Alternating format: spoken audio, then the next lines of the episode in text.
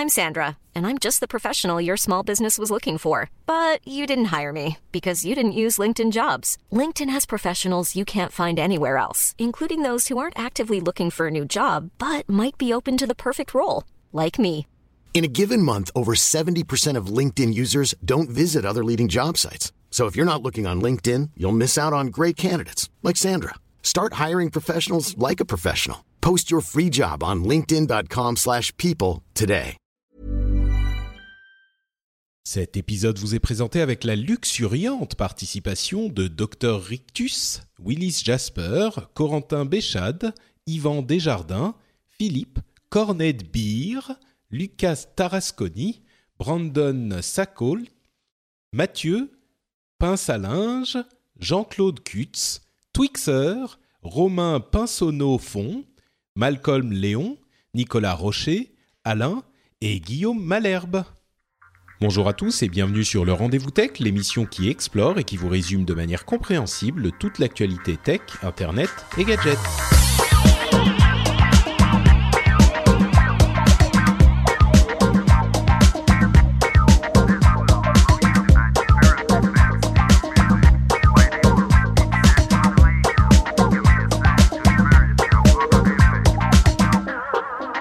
Bonjour à tous et bienvenue sur le Rendez-vous Tech, l'émission qui vous résume toute l'actualité tech, internet et gadgets.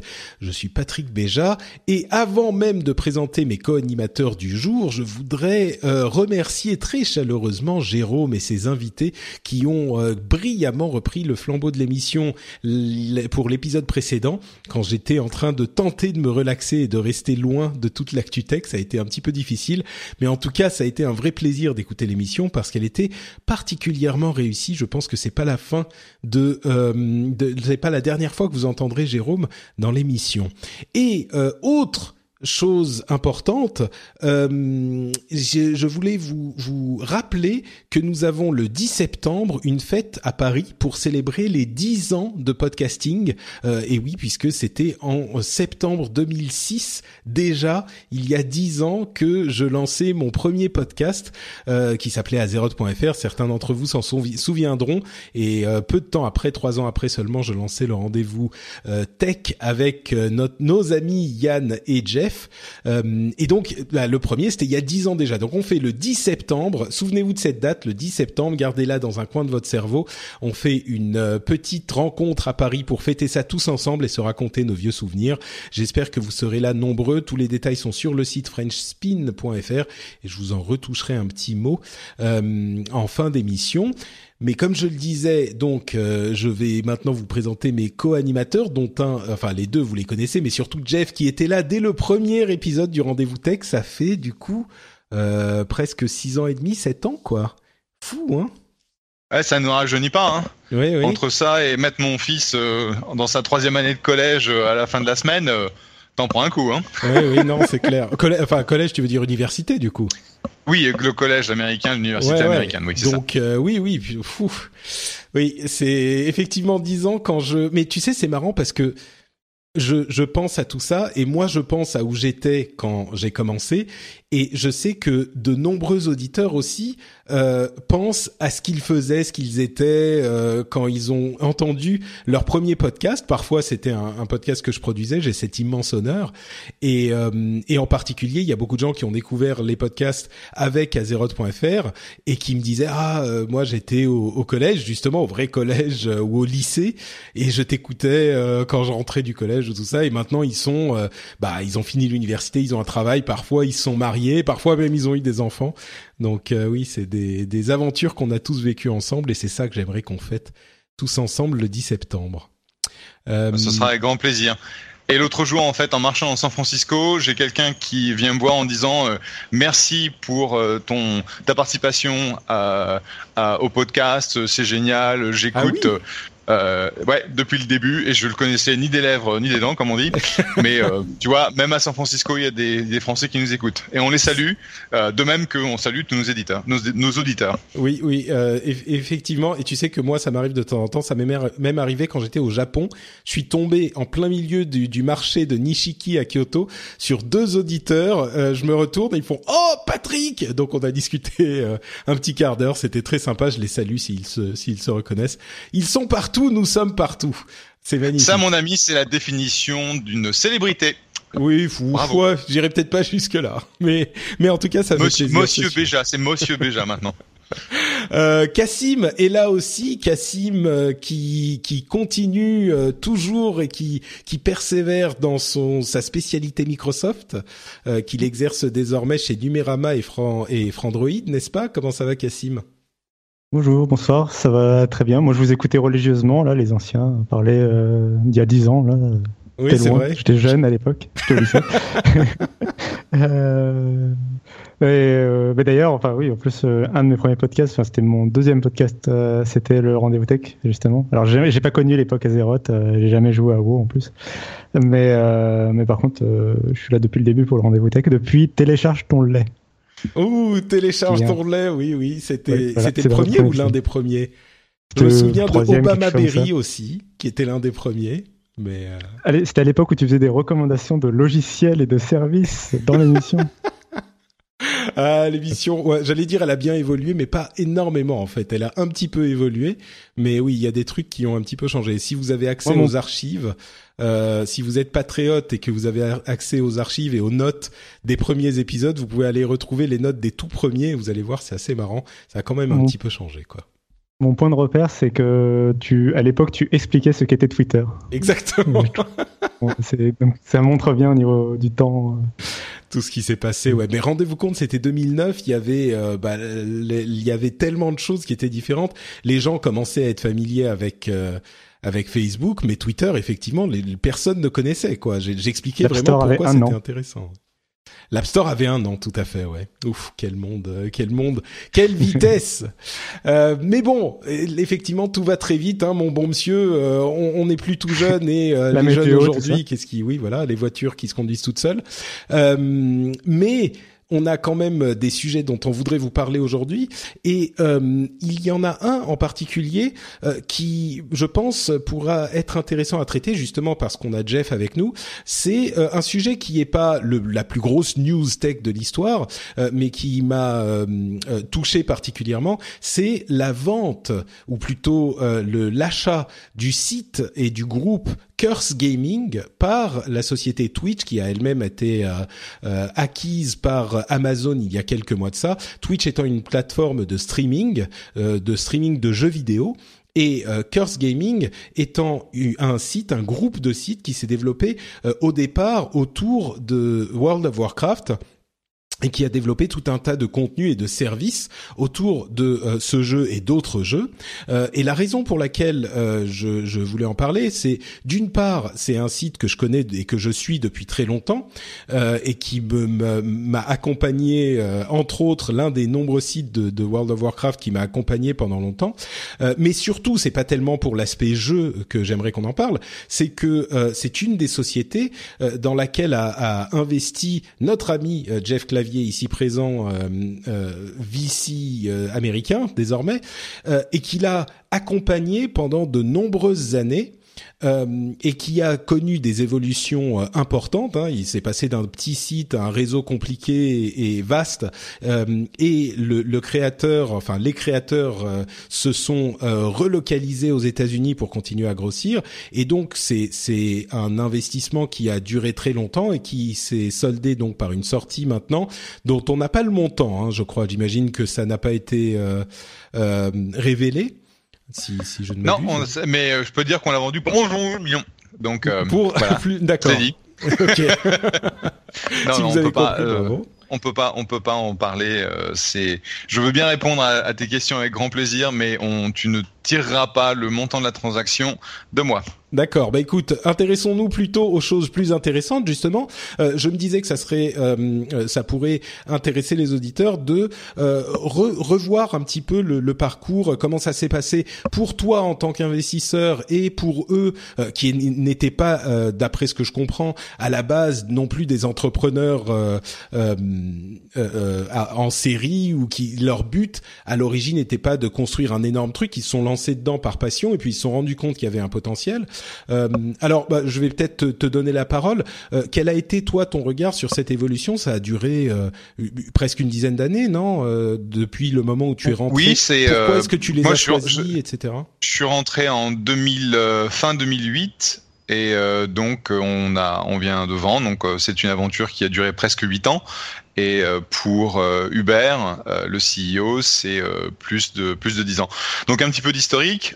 Hubert Thieblo, le, le CEO de Curse, était initialement un gros joueur de World of Warcraft. En fait, Curse, initialement, c'est le nom de la guide de World of Warcraft dont Hubert était le, le co-guildmaster, avec quelqu'un d'autre que tu, dont tu as entendu parler, j'en suis sûr, c'est Kungan. Euh, et donc, à la base, l'une des personnalités euh, de, de, de, World of Warcraft, des joueurs de World of Warcraft euh, très connus, effectivement. Qui était le, le guild, le guild leader de Nihilum, qui était à l'époque une des, euh, une des toutes meilleures guildes de, de WoW, qui est ensuite devenue Nvidia. et donc, Initialement, Curse, c'est un ensemble d'outils, de modes et de contenus qui étaient développés euh, pour les gens de la guilde, que ensuite ils ont étendu euh, à un peu tout n'importe qui sur euh, sur internet. Et en fait parce que le contenu commençait à avoir beaucoup de succès et que ça coûtait un certain montant de, de faire du hosting de ce contenu ils ont mis quelques quelques quelques pubs.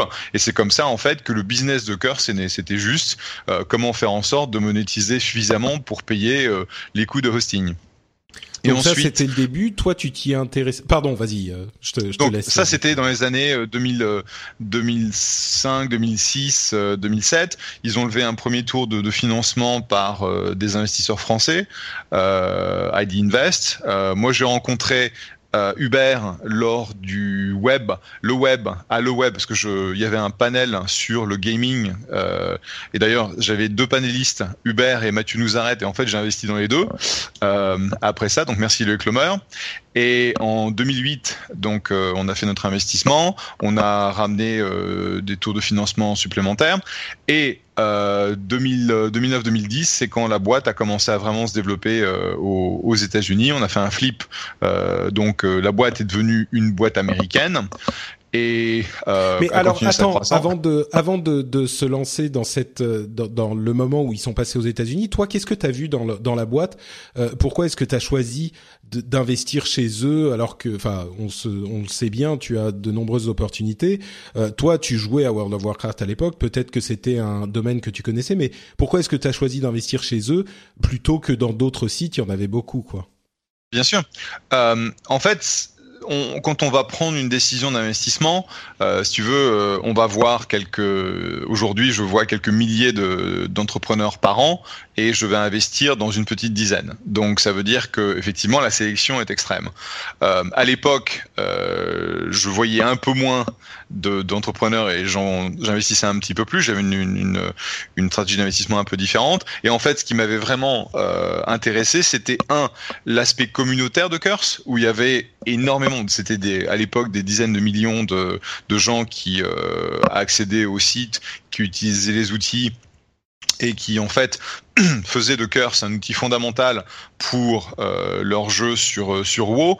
Et déjà quand moi j'ai investi, il y avait WoW plus d'autres jeux. Et effectivement, le fait que personnellement j'étais euh, j'étais euh, impliqué dans, dans l'univers WoW.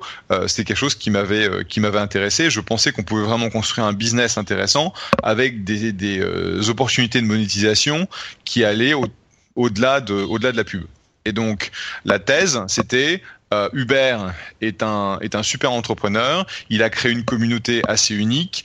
Euh, c'est un marché qui était limité mais grandissant parce qu'en fait, l'idée de d'appliquer la recette Curse euh, qu'ils avaient développé sur World of Warcraft à d'autres jeux était quelque chose qui était qui était intéressant et bah c'était une opportunité d'investissement où je pensais que j'allais pouvoir effectivement à terme faire de l'argent. D'accord. Donc tu vois euh, la personnalité d'Uber qui effectivement a joué, et puis euh, c'était une question de, de, de trafic. Ils avaient suffisamment de trafic pour que ça soit intéressant à la base, et tu, tu pensais que ça pouvait s'appliquer, s'étendre, s'appliquer à d'autres jeux, etc. Euh, donc là, tu décides de faire l'investissement. Tu sais que tu vas tu vas être euh, euh associé à la société pendant plusieurs plusieurs années au moins. Mm-hmm à quel moment et pourquoi est-ce que vous décidez Parce que je m'en souviens encore, on, en, on, discutait à l'époque et on, enfin j'étais proche de tout ça, mais pourquoi est-ce qu'il y a cette transition qui se fait aux États-Unis? Pourquoi est-ce que Uber euh, décide de, enfin, en, de concert avec d'autres personnes, dont toi j'imagine, décide de déménager, de modifier la société pour l'emmener aux États-Unis alors qu'ils étaient à Paris, hein, si je ne m'abuse? C'est quand même un énorme changement. Qu'est-ce qu'on peut faire de plus aux États-Unis que qui était plus difficile à faire ici. Il semblerait que pour un site web, on peut tout faire de n'importe où, non? On peut tout faire de n'importe où, mais euh, à l'époque, bon, déjà qu'on soit clair, Uber avait déjà déménagé. Euh, il partageait, son temps entre entre l'Europe et euh, les États-Unis quand, quand, quand je l'ai rencontré. Et en fait, la décision fondamentale de faire le flip, c'est-à-dire de devenir une société américaine, euh, c'était essentiellement, je dirais, une optimisation de structure pour aller chercher de, du capital aux États-Unis. Donc, d'accord. Donc c'était vraiment pour une question de d'investissement pour pouvoir continuer à, grossir, quoi. Voilà, c'est ça. C'est-à-dire que en Europe, et euh, je dirais c'est peut-être un petit peu moins le cas aujourd'hui, mais en Europe à l'époque, euh, c'était pas évident de trouver euh, des fonds pour euh, pour les, les, tours initiaux, mais trouver euh, des capitaux d'expansion en donc 2000, 2010, 2011, 2012, c'était beaucoup plus compliqué. Et donc, il, y a, euh, je, t'interromps une seconde. Loïc a tweeté, Loïc Lemeur, euh, dont on évoquait à l'instant, a tweeté il y a quelques jours euh, une phrase qui résume peut-être ça. Je, on s'était pas concerté, donc je savais pas que c'était le cas, mais elle est appropriée. Loïc disait en anglais, mais il disait en Europe, on se, on travaille dur pour lever un fonds de départ, et dans la Silicon Valley, les investisseurs travaillent dur pour investir dans les fonds de départ des sociétés était euh, prometteuse. Donc c'est marrant de voir cette euh, la différence de, de, de, point de vue là-dessus. Mais c'est-à-dire qu'aujourd'hui, c'est c'est moins difficile si tu veux pour les entrepreneurs. C'est jamais bon, c'est pas facile, mais c'est encore c'est quand même moins difficile qu'il y a 5 ou 10 ans de lever du capital d'amorçage et le, le je dirais les premiers tours de financement, mais dès que tu veux commencer à aller chercher 10, 20, 30, 50 millions de dollars, euh, soit tu vas chercher euh, ce capital aux États-Unis, soit tu fais rentrer des d'autres sociétés euh, qui seraient plus stratégiques dans ton dans ton actionnariat, mais c'est pas euh, aussi facile qu'aux États-Unis. Donc je pense que pour répondre à ta question de pourquoi le flip et pourquoi le, déménagement, bah, c'était cette volonté un de se rapprocher des, des éditeurs et euh, des publishers de, de, de jeux où tu as quand même une, une grosse population aux États-Unis. Euh, c'est la capacité d'être proche du financement pour aller chercher euh, donc autre chose que de, que de l'amorçage. Et puis je pense que c'était aussi euh, une, une volonté personnelle. Je ne veux pas mettre euh, des, des mots dans la bouche du mais bon, c'est aussi ça fait partie du rêve américain et de cette volonté personnelle qu'il avait de, de bouger ici. Alors là, on est en 2010-2011, euh, peut-être euh, autour de cette période. Euh, et puis à partir de là, moi, je me souviens qu'on en qu'on en parlait.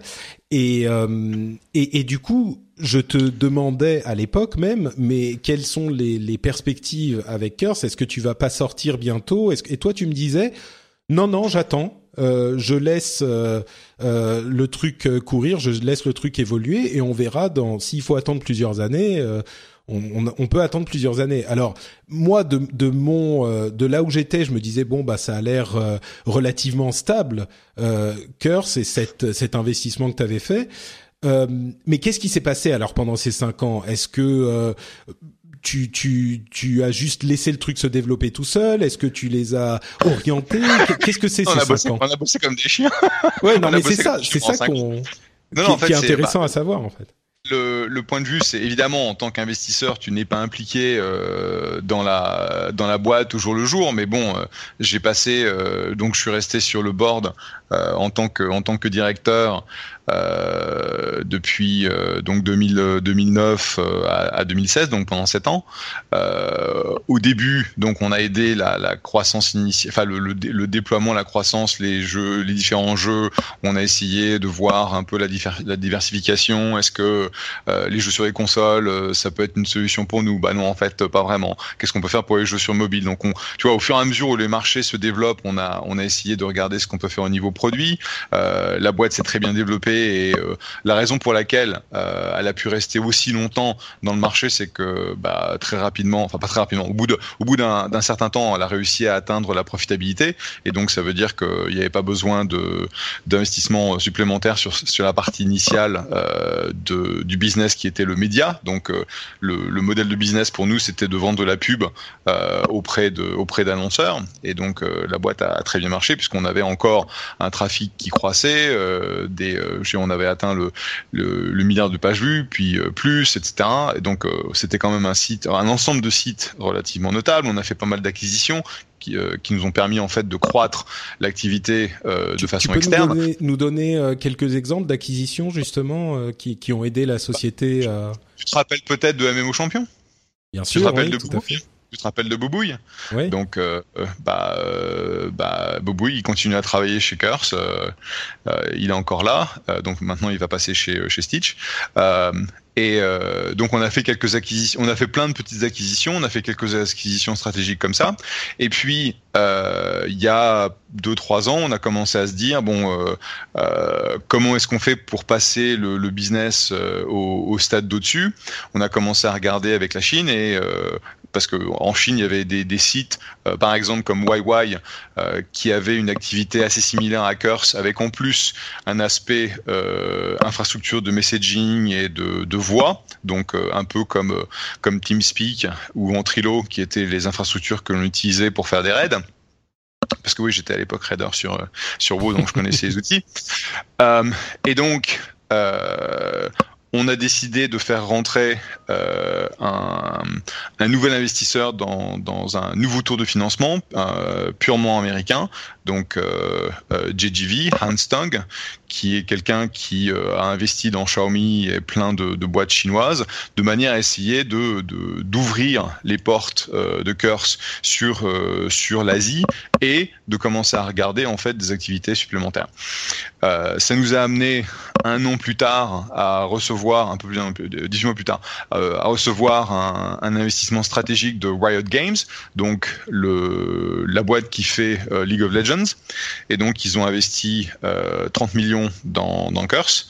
Euh, parce que il y avait un intérêt en fait euh, des fondateurs de, League of Legends de se rapprocher de, Curse et euh, de faire en sorte que les outils de voix que l'on développe soient euh, quasiment, enfin, c'était un, un tiers, une partie tierce, mais une super intégration avec avec LoL.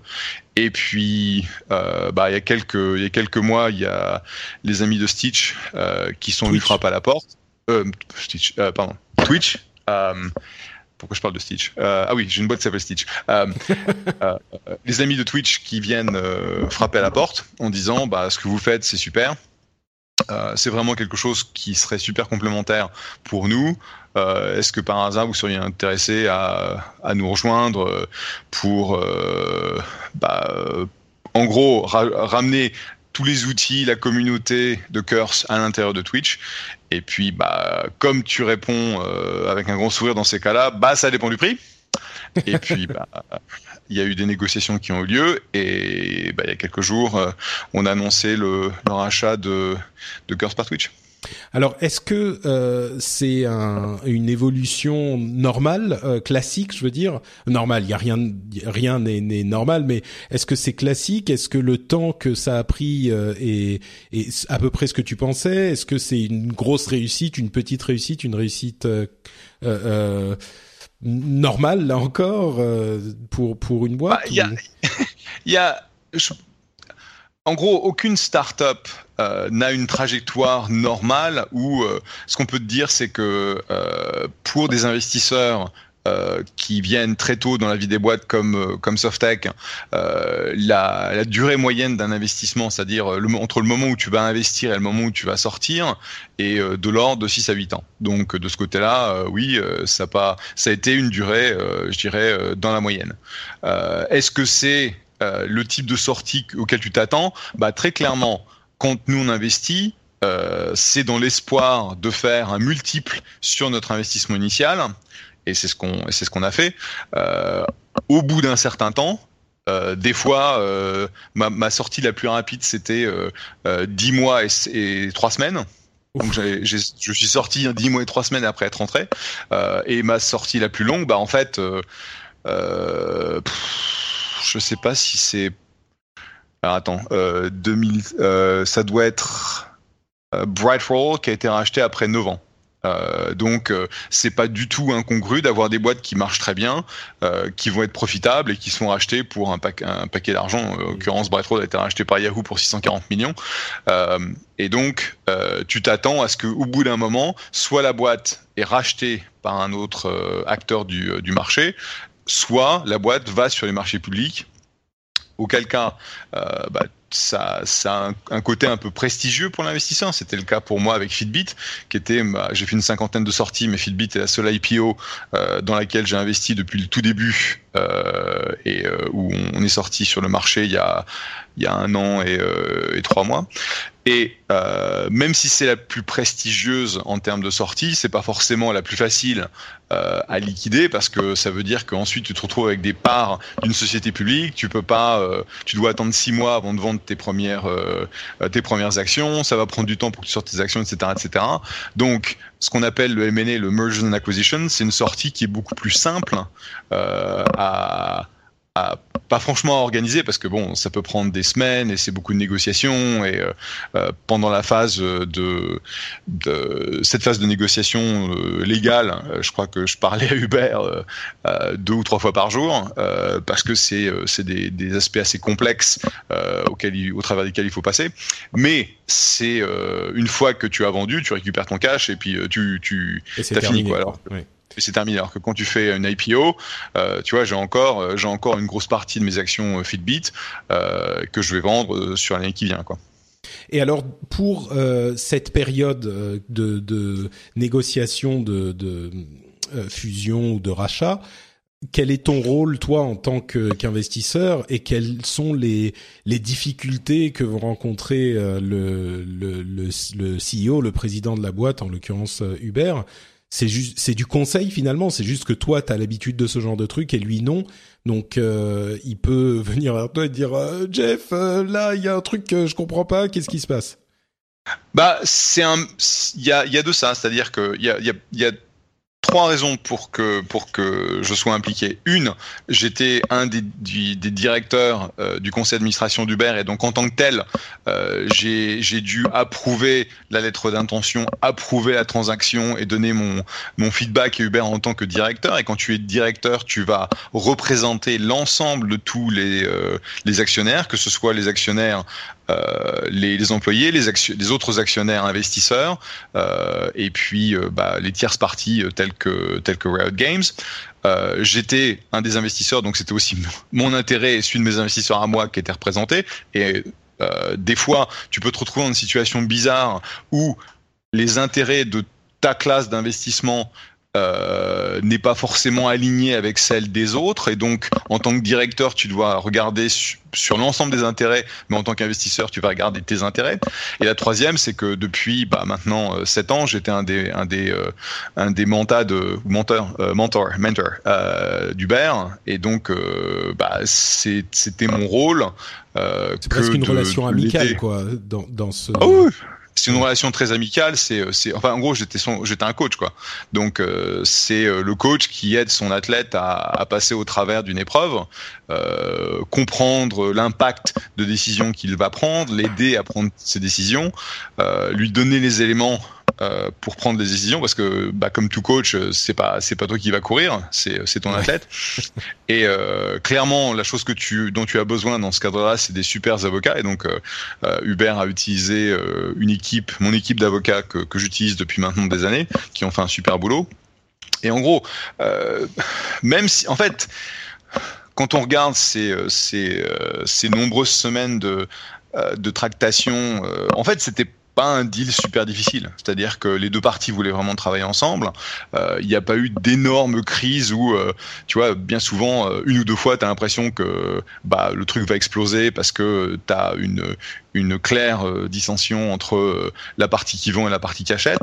Euh, et ça n'a pas été le cas. donc globalement, c'était pas très difficile, mais c'est quand même des centaines, des centaines, des centaines de, de, de documents, enfin de pages de documents à revoir sur lesquels on se met d'accord, des tonnes de d'agréments, de contrats. Enfin, c'est super compliqué parce que bon, c'est une boîte qui avait 10 ans d'existence et donc tu, en gros, tu amènes 10 ans d'existence de c'est à l'intérieur de Twitch, euh, donc c'est jamais très simple. Et il faut, se mettre d'accord sur tout finalement. Faut se mettre d'accord sur tout parce que tu peux pas laisser des trucs en disant ouais on verra ça plus tard parce que clairement sur les aspects taxes, sur les aspects en, euh, emploi des, euh, des employés, compensation, etc. Ce sont des, des, côtés qui sont, enfin des aspects qui sont pas super difficiles, mais qu'il faut euh, il faut, voir en détail. Mm. et donc euh, bah c'est euh, c'est ton boulot c'est de d'être sur plein de calls avec les lawyers et puis les lawyers ils vont te dire ah voilà on peut faire ça ou ça ou ça donc tu vas essayer de comprendre l'impact de chacune des décisions tu vas dire ah, bah, est-ce qu'ils veulent ça est-ce qu'on pourrait faire ci est-ce qu'on pourrait faire ça. Des fois une ou deux fois on se retrouve dans une impasse et donc c'était bon et maintenant qu'est-ce qu'on fait? Ah bah tiens si on essayait ça. Et c'est plus comme tu le disais parce que je l'ai fait 50 fois ou une cinquantaine de fois et que Uber c'est ça c'est son son premier rodéo si j'ose dire euh, au niveau euh, euh, exit. J'ai pu lui donner mon ma perspective sur ce qui était sur ce qui était normal sur ce qui était raisonnable pas raisonnable ce qu'il fallait tirer pousser pleurer le cas le cas échéant et alors du coup, euh, on va on va conclure sur le sujet. Euh, le terme que je retiens en fait, euh, qui me paraît le plus le mieux décrire ce que ton, ton boulot, c'est cette ce terme de coach. Est-ce que le, le, meilleur moyen de décrire ta ton boulot en dehors de l'investissement qui est quand même important, c'est c'est que t'es un coach quoi. T'es un coach pour startup. Ouais, c'est, euh, je pense que bon, le, côté le côté investisseur est quand même important, c'est-à-dire que le, la raison pour laquelle je coach quelqu'un comme Hubert pendant des années, c'est parce que j'avais investi euh, plus d'un million de dollars pour de, de mon fonds, donc euh, j'avais un fonds de, de 15 millions et, et Curse a reçu un million, donc ça veut dire que c'était un investissement très très important pour pour ce fonds. C'était aussi le fait que non mais c'est pas par bonté d'âme, ça on s'en doute. que non, parce qu'il y a des gens qui me disent, est-ce que tu peux me coacher, mais j'ai pas besoin de l'argent et malheureusement, euh, après avoir fait donc Aujourd'hui, Softex, c'est on a 300 millions de dollars en management, euh, on a fait 180 investissements euh, et, euh, et, donc j'ai une équipe maintenant qui m'aide à, gérer le, à investir et gérer le portefeuille. La seule raison pour nous de travailler avec une startup, c'est on investit d'abord et après on aide. Mais c'est vrai que euh, donc il y a l'aspect euh, soutien financier. Et après il y a l'aspect euh, soutien euh, qui est un peu bah en gros on investit et puis voilà t'as accès au pognon. Mais je dirais qu'aujourd'hui surtout aux États-Unis c'est plus une commodité. C'est-à-dire que tu as énormément d'argent disponible pour les startups au niveau amorçage dans la dans la vallée. Et donc la grosse différence c'est le coaching c'est toute l'aide le soutien le support l'expérience l'expertise l'expertise le, le track record. Donc le fait que bah j'ai euh, j'ai travaillé avec euh, plein de d'entrepreneurs qui sont super smart, qui peuvent aussi aider euh, notre euh, nos, nos, différents entrepreneurs. Donc on, on, on s'est créé un super réseau où les gens peuvent s'entraider. Et c'est ça en fait que les gens recherchent quand ils viennent travailler avec nous, c'est toute cette valeur ajoutée que que notre notre marque et notre travail représentent euh, parce que bon un investissement c'est relativement vite décidé mais euh, comme on disait euh, notre travail de coaching ça va être super important pendant les deux trois premières années de la boîte. Et puis après si on a bien fait notre boulot on fera rentrer des des d'autres coachs qui sont plus experts je dirais dans dans la vie des startups une fois qu'elles ont commencé à être être mûres. Donc si tu veux c'est nous on est un peu le centre d'entraînement pour euh, pour les jeunes euh, les jeunes athlètes une fois qu'ils sont prometteurs. Et puis si on, a, bien fait notre boulot, on les amène en deuxième division, puis première division, et puis après ils sont champions du monde. D'accord. Très bien. Bon bah écoute, euh, champion du monde, c'est une belle perspective. je suis en tout cas euh, très content pour euh, bon toi à la limite on s'en fout, t'as l'habitude, mais pour Hubert de qu'il ait réussi et puis le boulot est pas terminé. Maintenant, j'imagine qu'il intègre les les équipes de Twitch et puis il va continuer à développer le truc. Donc oui, parce qu'en fait. Curse, bah, c'est une très belle histoire. Je suis super, super content euh, ecstatic comme on dit en anglais euh, pour euh, pour cette sortie parce que c'était euh, objectivement euh, quasiment le meilleur endroit pour que Curse continue continue à se à se développer. Et donc ce que j'attends avec impatience c'est de voir comment Twitch va king make donc le terme king making c'est quand tu une boîte comme Twitch qui prend un asset comme Curse et en gros le pousse à leurs 100 millions d'utilisateurs et d'un seul coup ça ça ça triple ou quadruple euh, l'utilisation de Curse. Euh, et donc Uber, euh, la boîte sera gérée de façon indépendante. Donc Uber continue en tant que CEO de Curse, même si en fait il a il a pas le titre de CEO puisque Curse n'existe plus en tant que entité indépendante, mais ça va être géré de façon indépendante. et je pense qu'ils vont faire de très très belles choses sur les quelques années qui viennent. Donc tu as raison. Moi on s'en fout, mais ce qu'ils ont fait c'est vraiment super. Bah, écoute, euh, espérons que ça se passe bien. Et puis pourquoi pas, peut-être que un jour euh, Uber reviendra vers son pays d'origine pour euh, essayer de développer ce genre de de, de, de choses qui, qui existent mine de rien en France aussi. C'est une des choses dont, dont on parlait souvent quand on parlait de de gens qui réussissent avec des startups. Ensuite, ils développent les choses dans leur pays. Peut-être que qu'Uber fera ce choix, mais on verra. Il, est, ah, confortable, il est confortablement installé à, à Los Angeles, là, je sais. mais bon, on sait jamais. Hein. Oui, mais tu vois, il est encore jeune. Il est, il a quoi Il doit avoir 30 ans, 35 ans peut-être. Il a, il a, il a trentaine d'années, ouais. Voilà, c'est ça. Quand il, c'est quand il aura 50, euh, il se dira ah, peut-être que. Euh, bon, on verra. Peut-être pas aussi. Non, parce que j'ai presque 50 et je me dis pas peut-être pas. Hein. Ouais, non, mais bon, bon, ok. bon, en tout cas, bravo, félicitations à tous les deux et merci pour ce long témoignage. Euh, c'était fort intéressant, ma foi. Et merci à Cassim d'avoir enduré la chose silencieusement. Ah, euh, c'était passionnant. Bon, bah, très oui, vraiment désolé, Cassim. Ah d'habitude, d'habitude, je parle pas autant que ça. Promis. c'est moi, c'est moi qui ai qui ai demandé, donc euh, je suis responsable. mais continuons maintenant avec un autre sujet, avec ce qui s'est passé du côté d'Intel. Il y avait le Intel Developer Forum. vous voyez avec ce bel accent français, euh, où il y a eu plusieurs annonces différentes. Euh, il y a eu des, des, choses dont on va pouvoir parler. Pour moi, la chose la plus importante, euh, c'est que Intel a, a, décidé de faire des puces De 10 nanomètres.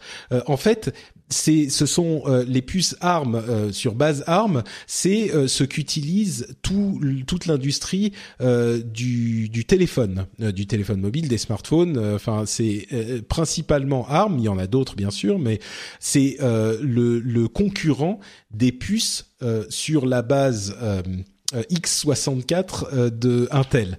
Et du coup, c'est presque euh, n'importe qui peut développer des puces de sur base ARM, mais Intel ne l'avait pas vraiment fait jusqu'à maintenant parce qu'ils essayaient de faire passer leur solution propriétaire. Et le fait que maintenant ils se mettent à euh, créer des puces euh, ARM, c'est presque, à mon sens, un aveu d'échec euh, mais surtout, ça veut dire que Intel va maintenant pouvoir, euh, à grande échelle, fournir des puces à des gros constructeurs de téléphones. Euh, on pense bien sûr à des gens comme Samsung et Apple, sauf que Samsung, ils ont leur propre fonderie, ils font, ils fabriquent leurs propres puces. Apple a toujours des, mm, des, des contrats avec différents fondeurs, différents fabricants de processeurs, et Intel pourrait venir se glisser là dedans Donc euh, c'est assez intéressant pour euh, comme développement pour euh, pour Intel à mon sens. Cassim, toi qui connais l'industrie du téléphone mieux que personne, est-ce que je, dis des bêtises ou? Non, non, bah, faut savoir que Intel, oui, avait essayé de rentrer dans le marché du mobile façon old school en, en essayant de vendre ses propres processeurs qui venaient du monde PC en fait, en, essayant de les réduire au, maximum et en les faisant le consommer le moins possible, mais ça n'avait pas euh, réussi à fonctionner. En tout cas, ils, étaient arrivés trop tard en fait. Euh, D'ailleurs, il y, a il y a un parallèle intéressant entre Intel et Microsoft sur ce sujet, c'est que, enfin, ils ont tous les deux loupé le, le, passage au, au, mobile de façon assez extraordinaire. Ouais, c'est-à-dire qu'Intel, Intel, je dis toujours Intel, il faudrait que je dise Intel, t'as bien raison. Euh, ils, ont le problème, c'est qu'ils n'arrivaient pas à faire des, des, puces qui étaient assez puissantes en consommant très très peu, et les puces ARM euh, consomment très peu, et c'est pour ça qu'elles sont bien dans les mobiles. En fait, historiquement, ARM, euh, ARM, ils viennent de, de l'embarquer en fait, euh, donc de l'aviation ou de ce genre de choses. Euh, donc, ils faisaient déjà des puces en fait qui consommaient très peu et quand le, enfin, avec l'arrivée du mobile, en fait, ils ont bah, réussi à du coup à étendre leur marché facilement avec le mobile puisqu'ils proposaient, ils proposaient déjà des puces à faible consommation, alors qu'Intel, au contraire, euh, il venait tout juste de sortir du Pentium 4, il venait tout juste d'arriver à faire des puces qui consommaient pas trop pour des PC portables, et ils étaient déjà contents de leur, euh, de leur succès dans les PC portables, mais euh, ils étaient, enfin, on était loin d'un truc qui pourrait rentrer dans un smartphone, quoi. Ils ont mis du temps à développer les, les Intel Atom, et ils ont mis trop de temps, enfin, vu l'état du marché. Euh, d'autant que, comme tu disais, ARM, euh, la différence avec Intel, c'est qu'ils vendent pas leur de processeurs. En fait, ils font de la conception d'architecture et ils la vendent après à, d'autres euh, sociétés comme Samsung ou Apple qui reprennent ces, architectures et qui les modifient à leur sauce. Et c'est aussi ce qui a plu beaucoup aux fabricants, surtout pour des appareils embarqués ou des petits appareils comme les smartphones. Et ça a permis à Samsung de créer sa propre architecture, à Apple de recréer sa propre architecture, etc. Donc c'est des fabricants. Ouais, et c'est une opportunité aussi pour Intel parce que tu disais très justement qu'ils ont raté le coche du, du mobile comme euh, Windows, comme Microsoft.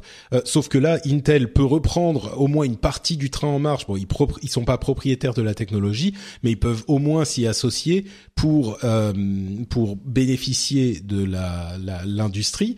alors que pour le coup, Microsoft, ils sont en difficulté. Mais donc, oui. bon, c'est un bon moyen pour Intel de se de se raccrocher au wagon, quoi. Ouais, euh, d'autant que Intel, ils avaient racheté euh, il y a quelques années, euh, alors je me rappelle plus du nom de la société, mais une société qui était spécialisée dans la fabrication de modems 3G et 4G, parce qu'en fait, l'un des enjeux aussi des puces qu'on a dans nos smartphones, c'est que c'est pas que des processeurs, c'est des puces qui intègrent tout un tas de technologies, dont le modem en général, bah, qui permet de capter la 4G et la 3G. Dans certains iPhones, si je ne m'abuse, ils Exactement. ont déjà une relation avec Apple. Euh, ah, c'est déjà le cas. Je me rappelle plus si c'était déjà le cas ou pour les prochains iPhones en tout cas. Euh, mais c'est sûr que oui, Apple et Intel ont un contrat euh, à venir en tout cas sur ou déjà le cas euh, pour la pour l'intégration de modem justement dans l'iPhone. Donc justement et quand ils avaient retiré les puces Atom du marché mobile, bah, il leur restait ce morceau 4G, 3G modem. qui du coup leur servait moins dans le monde du PC puisqu'on a moins de PC, on a moins besoin de PC fonctionnant la 4G. Euh, que de smartphones. Et du coup, là, ils peuvent réutiliser, euh, ils peuvent réutiliser cet asset en fait euh, avec avec cette fabrication de puces ARM. Et après, en plus, il y a derrière, il y a aussi la force de frappe d'Intel en termes de de recherche et de développement, puis de finesse de gravure, de maîtrise, de maîtrise de la finesse de gravure. C'est ça, les 10 nanomètres, euh, on y est, on y arrive euh, bientôt là, mais c'est quand même euh, la technologie qui, qui, arrive ensuite et qui pose toujours, à chaque fois qu'on réduit la taille de gravure, ça pose des problèmes techniques hallucinants qui réussissent à résoudre. les différents fondeurs réussissent à résoudre avec des, des, des trésors d'ingénierie et d'ingénuité. Non, c'est pas un De ce côté-là, Intel, par contre, ils ont, de ce côté-là, ils ont quand même une grosse force. c'est ça. Et un gros avantage. Euh, ils ont aussi euh, montré leur euh, leur projet de réalité virtuelle qui s'appelle le projet Alloy, qu'ils appellent Mixed Reality, qui mélange en fait la réalité augmentée et la réalité virtuelle, qui est un, un, casque sans fil de réalité virtuelle. C'est c'est un petit peu tout le monde a un casque de réalité virtuelle aujourd'hui. Euh, c'est vraiment, euh, il n'y a pas un seul constructeur euh, presque qui n'a pas son casque de réalité virtuelle. Donc c'est un peu un de plus, mais c'est un de plus parce que c'est Intel et du coup celui-là c'est quand même un de plus intéressant parce que le fait que, je dis encore Intel, Intel Intel, c'est pas dur. Intel, le fait qu'Intel se mette à la réalité virtuelle ou réalité merger, mixer, je sais plus comment ils ont appelé ça, terme marketing débile, mais euh, qui se mettent à la réalité virtuelle, c'est encore une preuve de plus que euh, tout le monde s'y met. D'ailleurs, je, je me demande, euh, Jeff, que toi t'y crois ou t'y crois pas à la réalité virtuelle, est-ce que ça se sent aussi à ton niveau euh, dans la Silicon Valley euh, cet emballement ou est-ce que c'est déjà uniquement pour le, le consommateur là ça y est on a juste des produits et puis c'est plus le truc excitant pour les investisseurs? Non, non, on est on est en plein euh, dans l'excitement, euh, l'excitation dans l'excitation des investisseurs, euh, que ce soit réalité augmentée, que ce soit réalité virtuelle, euh, pas trop en termes de, allez, on va investir dans une boîte qui va être en compétition avec euh, les grands euh, Sony, Oculus, Intel, Microsoft, parce que ça, ça coûterait beaucoup trop cher. Mais c'est plutôt toute l'infrastructure, que ce soit la production de contenu, que ce soit les jeux vidéo, que ce soit les infrastructures de type, bah tiens, on va faire un réseau. J'ai vu passer deux ou trois réseaux de pub ou euh, régie de pub pour la réalité virtuelle. Ah, tu poses, tu dis, euh, ouais. Vous êtes pas un peu trop en avance les gars là parce que d'ici à ce que je me tape de la pub alors que je suis euh, immergé dans dans le dans un jeu VR, je veux dire c'est pas c'est quand même pas de mal à veille. Donc effectivement tu vois tout cet écosystème se construire. il vaut pas mieux développer le truc maintenant pour savoir comment le faire de manière à ce que ça soit pas trop négatif plutôt que de s'y intéresser dans deux ans quand euh, le, le, truc sera déjà euh, euh, complètement développé quoi et qu'il sera trop tard. Oui, tout à fait. Mais le problème, si tu veux, c'est que euh, tu as tu as l'œuf et la poule, d'accord? Ouais, Donc euh, l'offre, c'est de dire, bah, j'ai la techno et donc euh, je vais essayer de la développer le plus possible. Mais, euh, mais attends, il faut que je grandisse parce que si euh, si je grandis pas suffisamment vite, je vais pas arriver à un niveau pool, ce qui est en gros le marché est encore trop naissant. Et c'est ça le problème, quoi. Donc tout ce qui est infrastructure, c'est un camp un peu jeune pour que tu puisses te pointer auprès des, des, investisseurs et dire, bah voilà, j'ai j'ai pas de clients, j'ai pas de base installée, mais ce que je fais c'est super. Donc c'est ouais. un peu c'est un peu le souci. Euh, oui, nous, parce que là, il y aurait même pas de, en fait, il y aurait même pas d'application euh, concrète euh, encore aujourd'hui parce que tu la mets où la pub sur le, sur les bah, trucs en gros, ce qu'ils font, ce qu'ils font, c'est euh, ils, ils, ont intégré un, une, la technologie dans, dans Unity. Donc en gros, tu quand tu développes ton, parce que la plupart des Unity qui est un outil, qui est un, un outil de développement de, de 3D en fait. Il y a beaucoup voilà. de jeux qui sont faits avec le mid Millions of people have lost weight with personalized plans from Noom, like Evan, who can't stand salads and still lost 50 pounds. Salads, generally, for most people, are the easy button, right? For me, that wasn't an option. I never really was a salad guy. That's just not who I am. But Noom worked for me. Get your personalized plan today at Noom.com. Real Noom user compensated to provide their story. In four weeks, the typical Noom user can expect to lose one to two pounds per week. Individual results may vary. Ready to pop the question? The jewelers at BlueNile.com have got sparkle down to a science with beautiful lab grown diamonds worthy of your most brilliant moments. Their lab grown diamonds are independently graded and guaranteed identical to natural diamonds, and they're ready to ship to your door. Go to Bluenile.com and use promo code LISTEN to get $50 off your purchase of $500 or more. That's code LISTEN at Bluenile.com for $50 off. Bluenile.com code LISTEN. Middleware, ce qu'on appelle middleware Unity, qui permet de, de, c'est des outils pour développer des environnements 3D en fait. Voilà, et donc euh, énormément des, environnements de, réalité virtuelle aujourd'hui sont basés sur Unity. Et donc ce que tu fais, c'est euh, tu injectes euh, tes assets dans Unity et puis tu appelles un, sous-programme en disant bah tiens montre la pub. Et aujourd'hui, ce que les Gus font, c'est ils t'insèrent, ils te mettent littéralement dans un dans un environnement 2D avec un écran et il te montre de la pub euh, YouTube. Et en gros tu te retrouves dans un dans un cinéma dans une dans une salle de cinéma et tu vois de la pub YouTube quoi. Et tu te dis euh, je suis pas sûr que en termes de euh, pub immer, immergée immergente euh, c'est pas euh, ce soit vraiment une approche géniale quoi. Ouais. et donc on est au tout début. Par contre, enfin, t'as as pas mal de gens qui essaient aussi de développer euh, des, des, produits pour euh, la partie euh, industrielle. Donc, on a vu passer des gens qui ont des lunettes de nouvelle génération qui font de la réalité augmentée, c'est-à-dire que tu es en train, tu vois, tu, tu, es en train de regarder un boîtier d'une grosse machine et en gros, soit tu as un mec en train de te montrer ce qu'il faut faire au travers de ta lunette en réalité augmentée, ou tu as ouais, genre le, HoloLens, quoi genre HoloLens, voilà. Donc ça, on en a vu passer. Et nous, on a fait un investissement qui est encore euh, secret mais qu'on va qu'on va annoncer d'ici euh, quelques semaines. Euh, le teasing qui est un qui est un pari complètement différent où en gros euh, on va on va montrer un, une solution euh, qui est en gros un, un, cube de réalité virtuelle qui te permet de voir et d'interagir avec le contenu 3D ou réalité augmentée enfin réalité virtuelle euh, sans avoir besoin de lunettes et c'est tout ce que je dirais mhm. Mais ça va être grandiose, ça va être grandiose. C'est Star Trek. T'as l'impression, tu te dis, mais attends, c'est Obi Wan Kenobi qui sort de R2D2. Ah D'accord. Ok. Bah écoute, euh, intéressant, euh, un bon teasing effectivement, comme disait Cassim. Euh, bon bah on verra ça donc dans quelques semaines, tu dis. Très bien. Dans quelques semaines. Euh, sinon, un mais si tu es de passage, mais si tu es de passage à New York, je peux te faire rentrer dans le dans les dans les studios pour que tu vois le truc. Bah écoute, c'était pas prévu, mais peut-être que je vais y aller du coup. Bon, la, la soirée du 10 est annulée, je vais passer à New York plutôt que... Non, ok. Euh, Intel a aussi annoncé euh, le projet Euclid, qui est en gros tout leur système de RealSense, euh, leur, mod leur euh, module de caméra, de détecteur de mouvement, etc.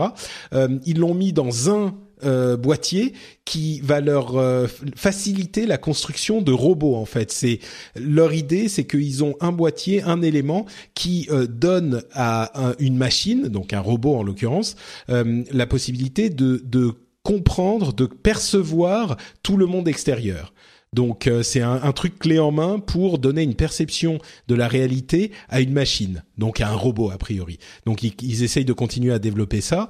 Euh, on a aussi le fait que euh, tous les, c'est un petit peu euh, dans le même ordre d'idée, euh, tous les nouveaux PC sous Windows 10 seront capables de faire tourner Windows holographique, donc le système qui fait tourner le fameux HoloLens dont on parlait, donc le casque de réalité augmentée là. Bref, euh, Intel euh, qui, qui essaye de se développer dans, dans plein de domaines différents. Tout ce qu'il peut. Ouais, un petit peu tout ce qu'il peut. C'est pas mal quand même dans l'ensemble tout ça. Ils se mettent, ils se placent en fait en sorte de de, de d'étape intermédiaire entre le, le, simple constructeur de matériel. Ils proposent en fait des solutions clés en main finalement. Ouais, euh, bah, alors ça, moi ça m'a plutôt, enfin quand j'ai regardé la conférence, ça m'a plutôt donné l'impression que Intel vous voulez pas rater le prochain truc et donc on va tout faire dans le doute. Et euh, s'il y a un truc dans le dos qui ressort, bah on aura été là quoi. Euh, et, ils se servent de leur technologie. Après, effectivement, euh, l'idée derrière RealSense qui avait bien marché, euh, c'est de proposer des solutions, en fait, de proposer soi-même un, un produit. Quelque part un peu comme euh, je dirais comme ce que euh, dans une autre ordre d'idée comme ce que fait Microsoft avec Surface c'est-à-dire de montrer un peu des fois le chemin euh, de, pour l'industrie en fait de pouvoir indiquer voilà ça c'est notre produit par exemple dans le cas de Project Alloy qui est leur casque là de, de réalité virtuelle réalité augmentée ils vont le mettre en open ils ont dit qu'ils le mettraient en open source dès l'année prochaine. Et bon on sent qu'ils veulent aider leurs leur partenaires, euh, je sais pas, un Asus, un MSI ou un euh, Acer à, fabriquer son propre casque en utilisant avec de la euh, technologie Intel, quoi. Voilà, et en utilisant bah, voilà, leur partenariat avec Intel. C'est un petit peu l'idée de Google qui, plus on utilise Internet, plus Google y gagne.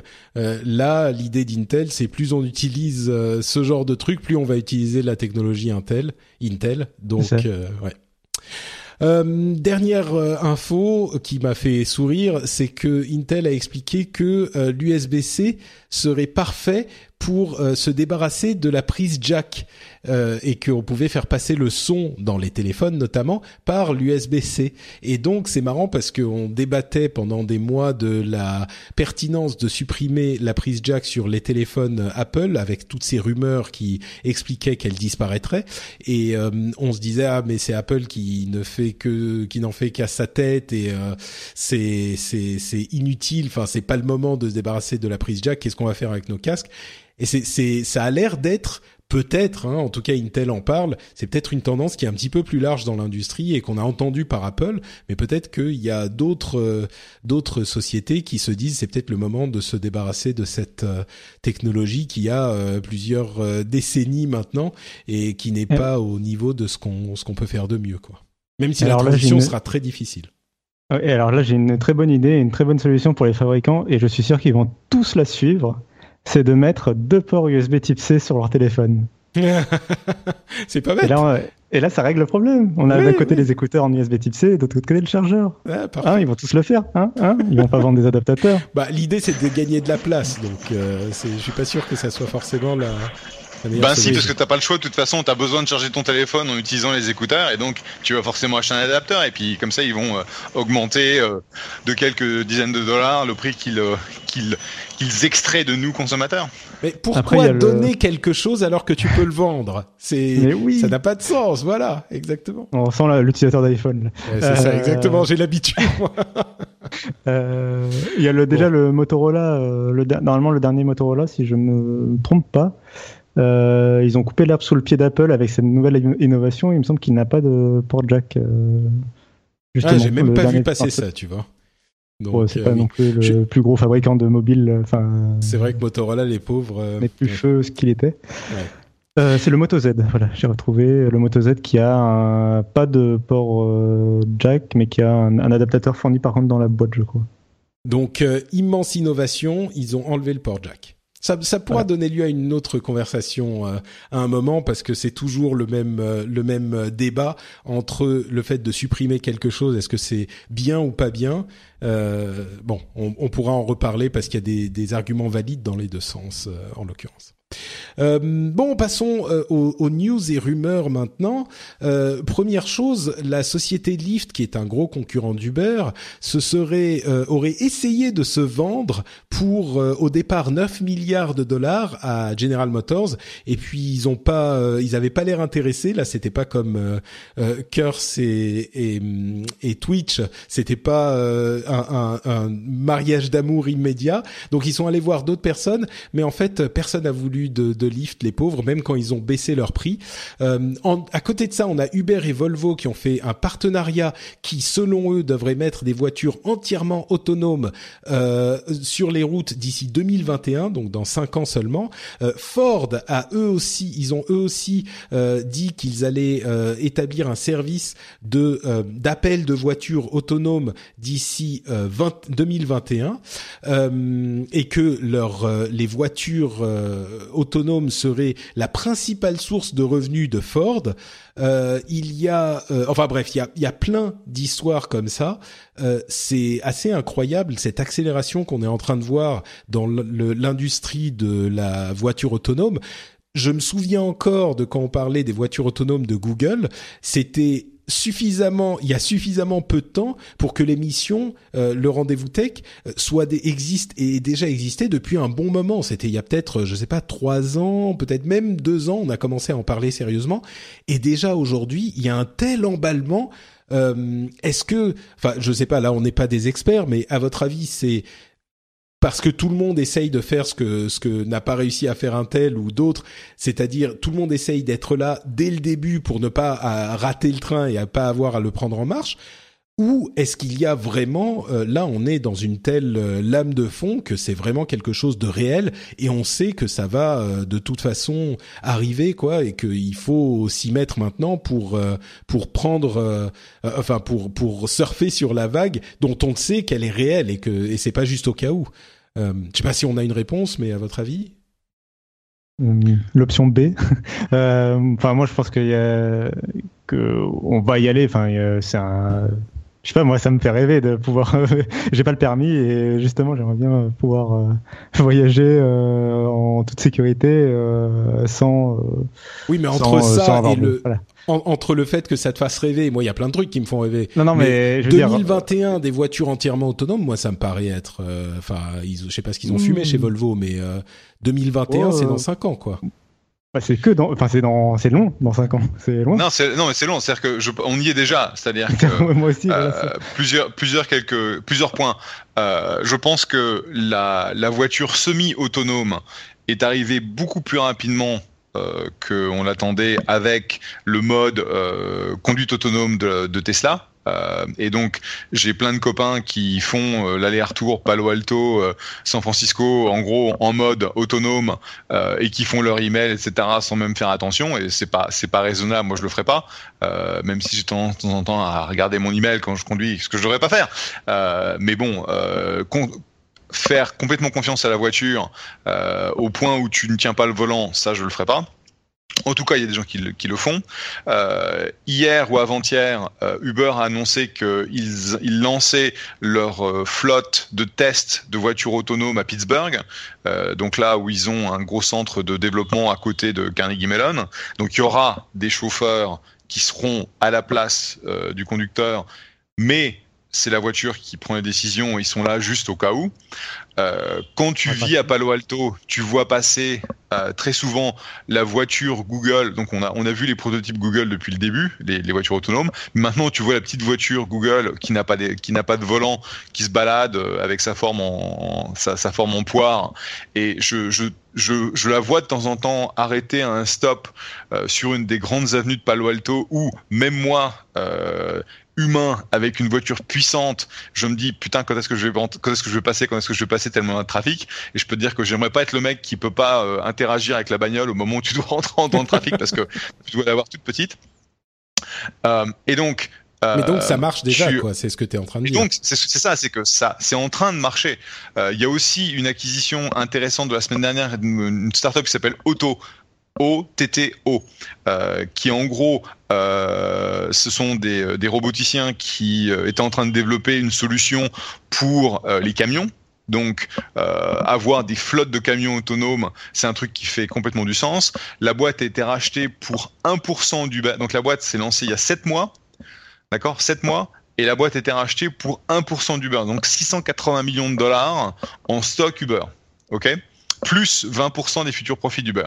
Donc ça veut dire, et c'est Uber qui l'a racheté, pourquoi? Parce qu'Uber a une, une, euh, une ambition d'être la boîte principale de dans le monde du transport avec une partie autonome très importante. Parce que bah, une fois que tu euh, une fois que tu as des bagnoles autonomes euh, t'as pas besoin des euh, des euh, des chauffeurs. Et avoir suffisamment de chauffeurs fiables qui vont pas agresser les clients etc c'est ce que c'est un des plus gros problèmes d'Uber qu'Uber a aujourd'hui dans sa croissance. Donc je pense que pour reprendre ta phrase on est en train d'arriver au moment où la voiture autonome est une réalité. Euh, Est-ce que ça va prendre encore plusieurs années pour que tous les pays euh, du monde euh, changent leur législation, etc., etc. Oui. Est-ce que il y aura des, changements au niveau assurance parce que bah tu, te fais rentrer dedans par un, par un robot, c'est la faute de qui? Donc tu vois ce genre de choses. Euh, du genre est-ce que c'est la faute du euh, la faute de, de, de l'utilisateur la responsabilité ouais. voilà la responsabilité etc donc tout ça c'est pas ça n'a pas été défini mais en termes de technique je peux te dire que si, on, si tu m'avais posé la question, est-ce que tu t'attends, est-ce que en, tu vois début 2017, on est on est des flottes entières de voitures autonomes, je t'aurais dit tu fumes, euh, ça va prendre au moins 3 ou 4 ans de plus et donc c'est en train d'arriver beaucoup plus rapidement que ce à quoi je, je m'attendais. Et avec le rachat de Cruise, donc cette start-up qui euh, au bout d'un an a été rachetée par un milliard par euh, par General Motors, par General, General Motors, euh, ça a été effectivement un, un un réveil tonitruant pour la, la communauté des investisseurs parce qu'on s'est rendu compte que c'était euh, des avances techniques telles pour les constructeurs de voitures qu'ils étaient forcés de faire des acquisitions ou des investissements dans des boîtes euh, telles que bah, Auto, telles que Cruise, telles que telles que Lyft euh, dans, dans le passé. Et le fait que Didi, en gros, ait intégré enfin, ils sont en cours d'intégration de la filiale chinoise d'Uber qui donne à Uber en fait un focus total sur les US, c'est une très mauvaise nouvelle pour Lyft parce qu'en gros le père le père Travis, il va essayer de leur faire la peau parce que du temps où il essayait de, gagner en Chine, il avait autre chose à, foutre si tu veux, mais maintenant que la Chine n'est plus sur son euh, agenda, euh, je pense que il va essayer de se faire Lyft. C'est pour ça peut-être que Lyft a commencé à se dire oula, euh, peut-être qu'il serait temps de sortir et ils sont allés voir euh, qui qui pouvait être intéressé pour les les rachats. Euh, bon, bah écoutez, vous m'avez un petit peu convaincu. Je suis passé de ouais ils ont fumé à hmm, bon peut-être que dans cinq ans euh, on y rêvera peut-être à peu près. Euh, moi, je rajouterais un truc euh, juste sur. Euh, enfin, moi, je voulais dire donc oui, donc j'étais convaincu que ça allait arriver, et du coup, je pense que c'est un peu l'occasion unique pour. Enfin, c'est une très bonne occasion pour les tous les acteurs du monde techno en fait de mettre un pied dans le dans le marché de l'automobile en fait. Et, et, en même temps, le marché automobile veut pas. Enfin, les, les, constructeurs historiques veulent pas forcément se laisser bouffer leur marché en fait. Euh, donc du coup, enfin, il y, a, cette guerre-là aussi. Euh, par exemple, on parle de Uber, on parle de Google. C'est des sociétés qui euh, bah, n'existaient pas il y a quelques années. Et, et là, c'est, enfin voilà, ça va être le choc des, des, deux, des deux, des deux industries quoi. Pour une mm. industrie, une industrie aussi historique et aussi vieille que l'automobile. Euh, je vais ajouter un petit, euh, une petite mention. Euh, on parlait de, de, des problèmes que pouvaient poser les voitures autonomes il y a quelques épisodes avec cet accident dont on ne savait pas comment il avait été provoqué exactement. il y a eu plusieurs histoires un petit peu plus positives que dont on a entendu parler ces derniers temps, dont une que je vais vous relater ici, c'est celle d'un conducteur de Tesla justement qui utilise sa Tesla et le mode autopilote depuis euh, sa sortie. Euh, sauf que là, il était dans la voiture et il a senti qu'il commençait à avoir euh, des palpitations, des, enfin, il se sentait pas très bien. Il sentait qu'il était en train d'avoir une attaque cardiaque et du coup, immédiatement, il a demandé à sa voiture de l'amener à l'hôpital le plus proche et il a certainement eu la vie sauve grâce à la voiture qu'il a effectivement conduit à l'hôpital alors que lui, il n'aurait pas été capable de conduire à, cause de son attaque, quoi. Donc c'est un exemple. Ouais, c'est c'est c'est c'est fou ce genre de d'exemple, mais c'est vrai que euh, c'est le genre de choses aussi qu'il ne faut pas euh, occulter quand on pense à, à cette technologie, aux problèmes réels qu'elle peut poser. Mais euh, mais voilà, il faut pas voir que les mauvais aspects de la chose. Quand le film catastrophe avec la femme enceinte qui accouche dans la voiture avec l'autopilote. mais ça c'est toujours une femme qui accouche. Mais ça c'est c'est c'est pas un film catastrophe, c'est une magnifique histoire puisqu'elle peut arriver. Oui, bien sûr, non, mais bien, sûr, bien sûr, Tu vois.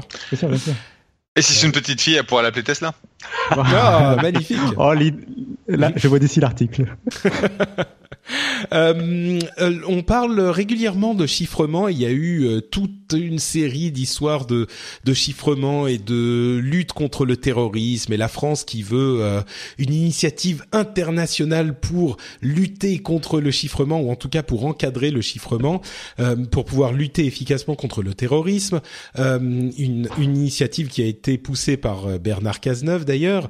il y a le hack de la NSA qui a été alors on sait pas exactement d'où ça vient. Est-ce que c'est une société avec qui travaille avec la NSA ou pas? C'est un groupe qui s'appelle les Shadow Brokers, un groupe de, de hackers qui a euh, récupéré des outils utilisés par la NSA. Alors encore une fois, on ne sait pas d'où ils les ont récupérés, mais euh, ils les ont. Euh, enfin, si c'était une société qui travaillait avec, si c'était des outils qui n'étaient plus utilisés, etc.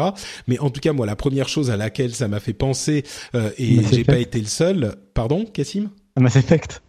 Ah bah c'est non pas du tout, ah, pas du tout. C'est vrai que Shadow Broker ça vient de là. Euh, non, moi ça m'a fait penser au combat entre Apple et le FBI, avec le FBI et les autorités en général qui disaient non mais vous inquiétez pas si vous nous filez la clé euh, ultime pour euh, pouvoir décoder n'importe quelle communication, nous on la gardera et personne ne pourra ne pourra jamais y avoir accès.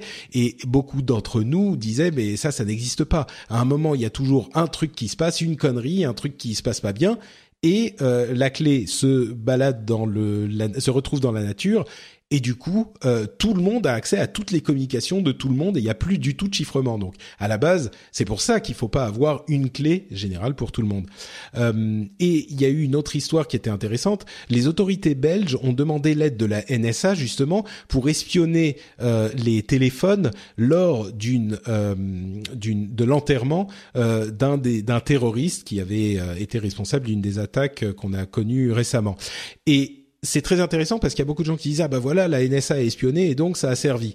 Oui, sauf que là c'est un, une surveillance très ciblée.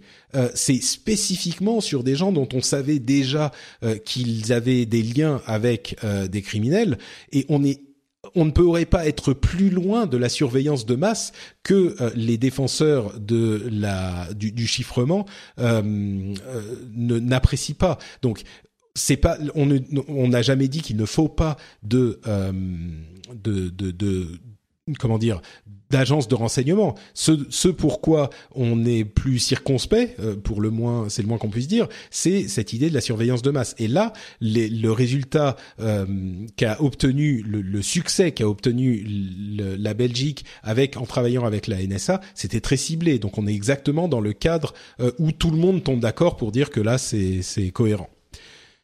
Donc euh, donc voilà pour ça et d'une manière générale, on a cet argument qui est euh, que le chiffrement rend le travail euh, des services de renseignement très difficile. Et moi, ce que j'ai envie de, j'ai un petit exercice intellectuel auquel euh, j'ai pensé parce que ce raisonnement me paraît assez, assez comment dire dangereux. facile dangereux oui tu as raison parce que effectivement le chiffrement rend le travail des services de renseignement plus difficile c'est certain mais il y a plein de choses qui rendent le, le, le travail des services de, de, renseignement plus difficile. Il y a euh, enfin énormément de lois qui sont là pour protéger la vie privée et les droits des euh, des, des citoyens et l'exercice intellectuel auquel je pensais, qui est complètement absurde, mais qui me paraît être intéressant euh, pour, euh, enfin philosophiquement, c'est imaginons qu'on ait une technologie euh, qui permette de lire dans les pensées des gens. Ça, c'est quelque chose de beaucoup plus personnel. Bien sûr, ça n'existe pas, mais peut-être que ça arrivera, et même si ça n'arrive pas, l'exercice intellectuel, imaginons qu'on puisse lire dans les pensées des gens. Est-ce que on devrait autoriser les services de renseignement à lire dans les pensées du monde entier? Ou à, avoir la possibilité de lire dans les pensées des gens. Je sais pas, le fait d'y réfléchir me paraît, moi ça me paraît tellement, euh, euh, euh, comment dire, l'idée de, violer l'intimité de, de quelqu'un à ce point me paraît extrêmement dangereuse. Donc euh, là, on est presque dans le même domaine, mais bon, bref, c'est une conversation qui serait peut-être un petit peu plus longue à avoir, qui, qui, qui prendrait plus de temps et qu'on peut pas vraiment résumer en, en quelques minutes. Mais moi, je dirais juste que j'aimerais que Bernard Cazeneuve écoute le rendez-vous tech. Écoute, je pense que peut-être le rendez-vous tech, peut-être, pourquoi pas, mais je pense qu'il y a de nombreuses personnes, et pas que dans la classe politique, mais euh, dans, le monde entier, qui, euh, pourraient euh, largement bénéficier d'avoir plus de connaissances sur l'industrie tech, ça c'est certain. Euh, Google, on passe aux news un petit peu plus rapides maintenant. Google qui abandonne euh, les, enfin qui sépare les Hangouts en Air de Google Plus le 12 septembre. Ça, les Hangouts en Air existent encore, mais euh, ça se redirige vers YouTube Live. C'est un exemple de plus que euh, Google Plus bah, est en train de disparaître petit à petit. le le, le lap Duo est sorti. Euh, sur euh, Android et iOS. Je ne sais pas si elle est déjà disponible en, en France. Elle l'était pas quand j'ai regardé la dernière fois, mais ce, cette sorte de FaceTime euh, multiplateforme euh, développée par, par Google du coup est désormais disponible, c'est c'est pas mal du tout. Euh, Android Nougat est disponible, la nouvelle version de du système d'exploitation bah, Android est disponible. Enfin, comme toujours.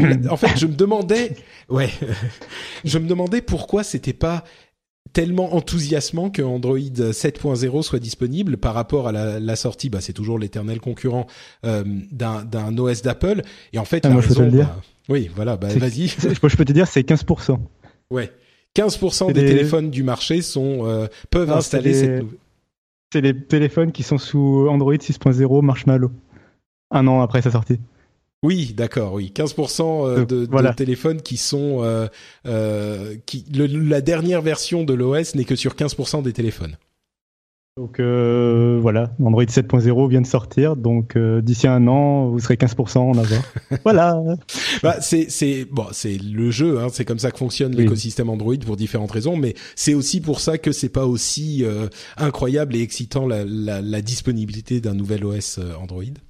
Non, par contre, Euh, bon, elle, elle apporte beaucoup de nouveautés euh, intéressantes. Puis euh, après, Android ne fonctionne pas forcément que à la version euh, de. Enfin, euh, en gros, les applications. euh, souvent, on a facilement, on a le réflexe de, de penser que euh, les applications ne seront disponibles que pour la dernière version d'Android et donc que ça prive euh, 80% du marché de dernières applications. Alors que non, en fait, Android, euh, enfin Google, ils ont séparé intelligemment euh, la partie développement en fait d'applications et la partie OS et du coup euh, par exemple des applications comme Skype ou pas mal d'applications sont disponibles sur des téléphones qui sont encore restés bloqués sur des versions d'il y a 3, 4, 5 ans d'Android. Bah, Parce que les API. OS, non, mais je, ouais. je parle en fait des, Google Play Services qui sont tout ce qui est bah, euh, publicité, les services de, de géomapping euh, avec euh, Google Maps, ce genre de choses. Toutes les API qui font partie de ce système-là euh, sont mis à jour en fait sur le store indépendamment ah, des téléphones. de l'OS lui-même, oui. Donc il y a une partie des nouveautés qui sont accessibles sur les sur les anciens OS aussi, effectivement. Ok, un autre. Ah bah Jeff, je crois que l'heure est venue de te, de te dire au revoir, hélas. Oui, malheureusement, je dois sortir pour euh, aller donner une classe sur le venture capital. Euh, donc, euh, je vais vous laisser. C'était avec grand plaisir que, comme d'habitude, je vous rejoins et j'espère qu'on se retrouve d'ici un petit mois. Très bien, c'est parfait. Bah écoute, dis bonjour à tous tes étudiants. Dis-leur qu'ils doivent écouter le rendez-vous tech hein, pour tout comprendre. Et, on se retrouve dans quelques semaines. Eh, je sais pas trop. Il faudrait peut-être faire la version euh, in English parce que là, je, je pense ah, qu'ils auraient du mal. Ok, bon. Philas Club. Allez, Patrick, Cassim. Ça marche. Au plaisir. Ciao, ciao. ciao. Euh, bah nous on continue, hein, écoutez, avec euh, un nouvel OS de Google qui s'appelle Fuchsia, qui est un truc hyper mystérieux. Euh, on ne sait pas très bien à quoi il va servir. C'est un OS qui est différent de euh, Chrome OS et de Android.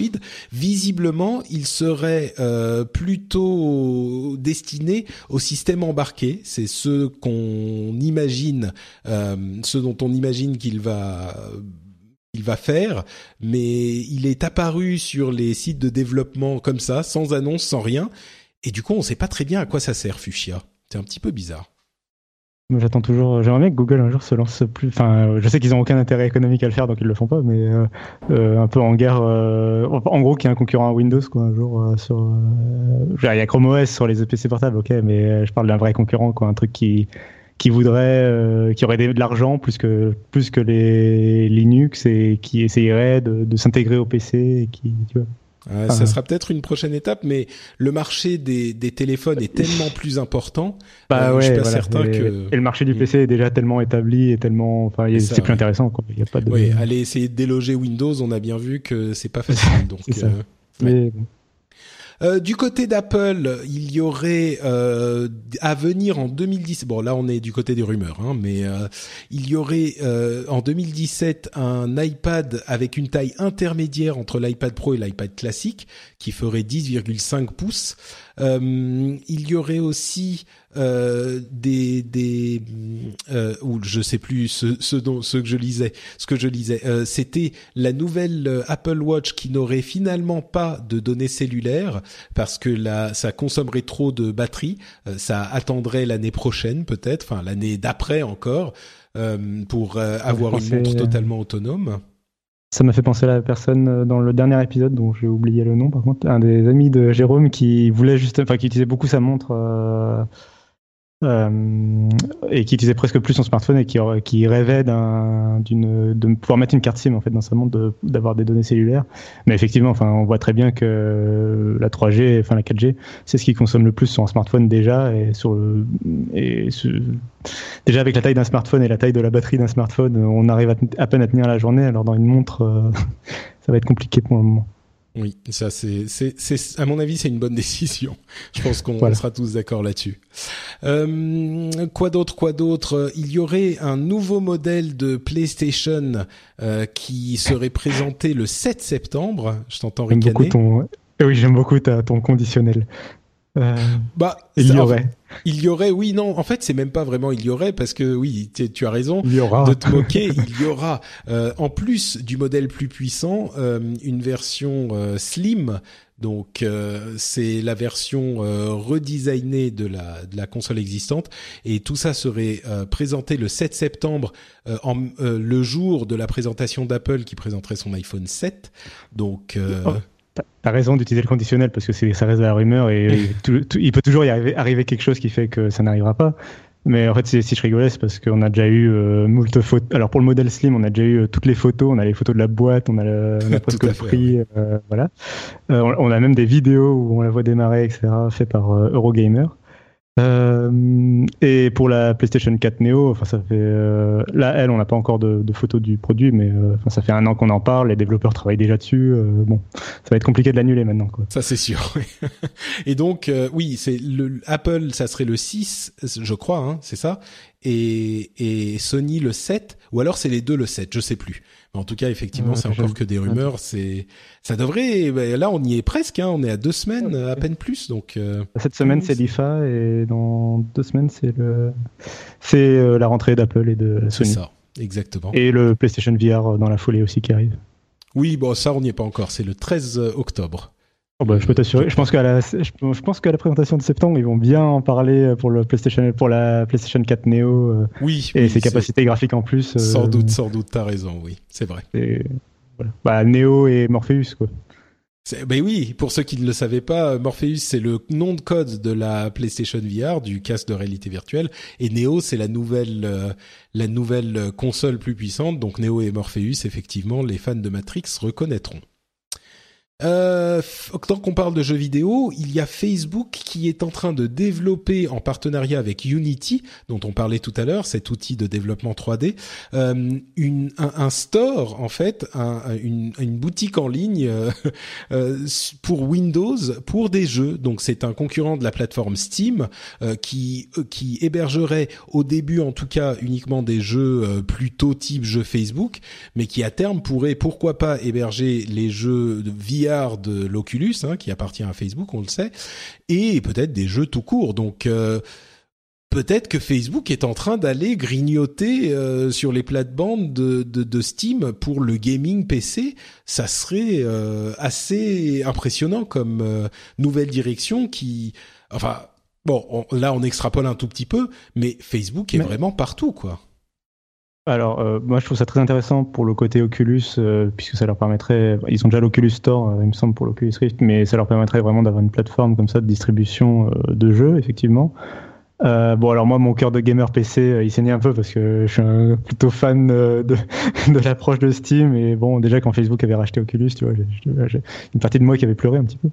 Euh, parce que c'est le méchant Facebook tu vois c'est le ah bah, c'est lui qui veut voler toutes nos données qui fait des Farmville et tout ça et qui fait des free to play alors euh, moi, voilà, joueur PC, moi j'aime bien payer mes jeux, tout ça. Bref, euh, mais je trouve ça très intéressant et et il y a enfin Facebook, enfin quand tu penses à Facebook Messenger, enfin imagine des jeux vidéo avec Facebook Messenger en overlay, la, puissance du truc euh, en termes de force de frappe et de de parc d'utilisateurs et tout ça.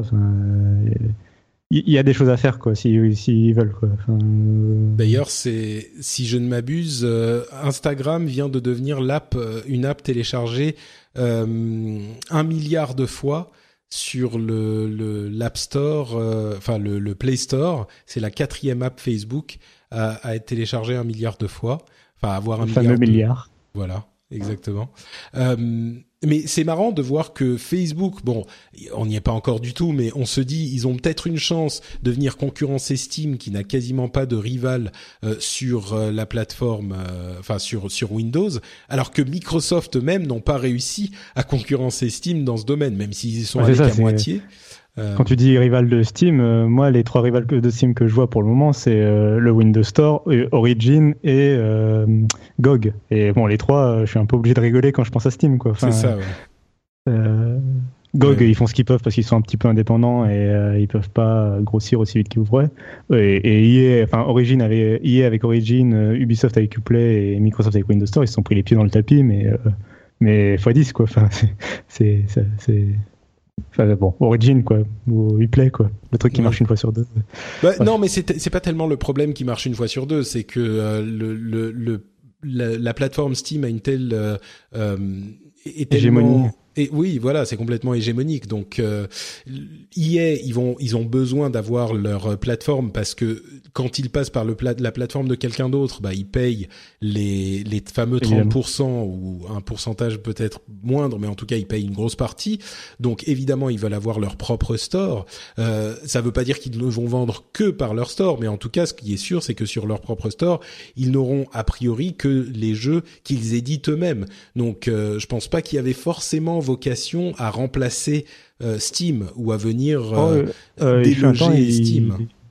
Si, si, enfin, quand ils ont créé Origin à l'origine, euh, ils, bon, ils avaient le, vocation à éditer eux-mêmes leurs jeux pour se séparer de Steam, effectivement, mais il y avait aussi l'ambition, quand même, il me semble, d'héberger des jeux d'autres, d'autres, d'autres éditeurs. D'ailleurs, ça, je viens de vérifier, il y a bien, t'as du The Witcher, du Assassin's Creed quand même sur Origin, quoi.